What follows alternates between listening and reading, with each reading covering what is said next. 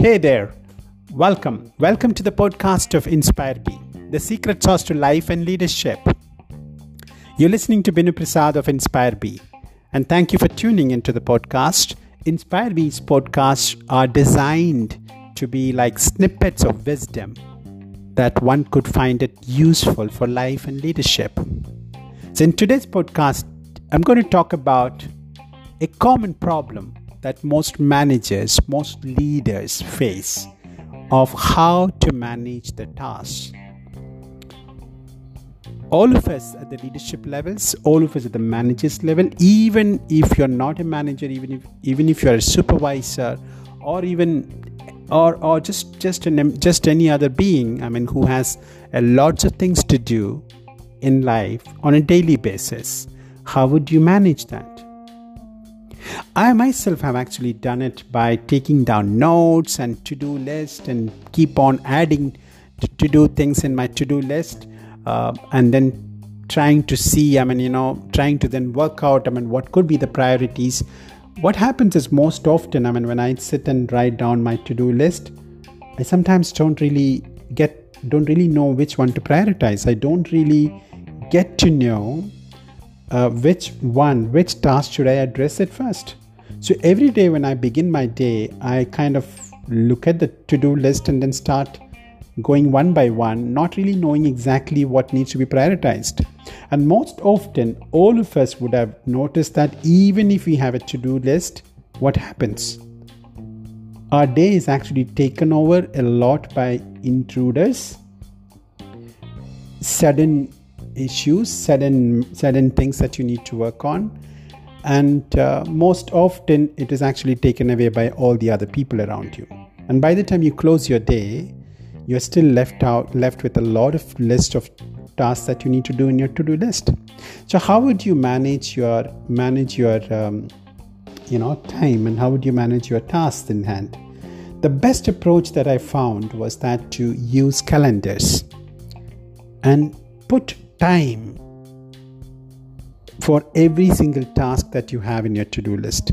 So instead of making a to do list, put that on your calendar. Now, if you have certain things to be done tomorrow, look at what time will you be there in the office or what time you're going to be getting up, what time you're out of home. What is a task that you need to do out of home? How long it takes for you to finish? So if you have a job to do where you have a journey to tr- journey to uh, take to, re- to to accomplish that job, so you calculate your time accordingly, and you say, "Oh, no, I would take about an hour and a half or two hours to to go finish that job and come back to my home or an office." So you you block your time from from X time to for one and a half hour, two hours, considering all the uh, difficulties in traveling or uh, uh, or the traffic or whatever. So you are able to plan your work in such a manner that you have already blocked your time. And if you follow your calendar, you know that you've already timed all your work. So you know exactly in a day, I mean, what all works are you going to do. Now, in just in case if something doesn't work out and you have that extra bonus of time available for you.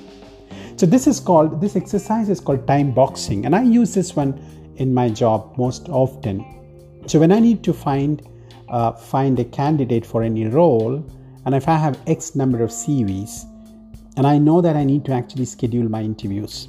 So what I do is I just go call the candidates. I have my calendar open, fix up the time, block the time, and that's it. So when the time comes, and I even set up, I, I, I even set it up an alarm for 20 minutes or 15 minutes in advance, so I know exactly what is going to happen. So my time is actually pre-planned and it's called this whole exercise is called time boxing. I mean you are time boxing your tasks. You're actually putting the task onto the time so that you can't get out of it nor you can miss it. And while doing this one, one more thing that could come very very important is that to know what is the priority. So sometimes you know that certain task which you have actually put on the calendar in the time boxing but then you suddenly realize there's another task which would which has to precede this particular task which you already calendared so you could shift your calendar so this this way if you plan if you put your to-do list into your calendar and these days calendars are available google calendar is available microsoft calendar is available. I mean there's so many cal- calendly is available. So there's so many calendar options that are available for for for everyone around today. So if you if you put your to-do list into your calendar you will save a lot of your time.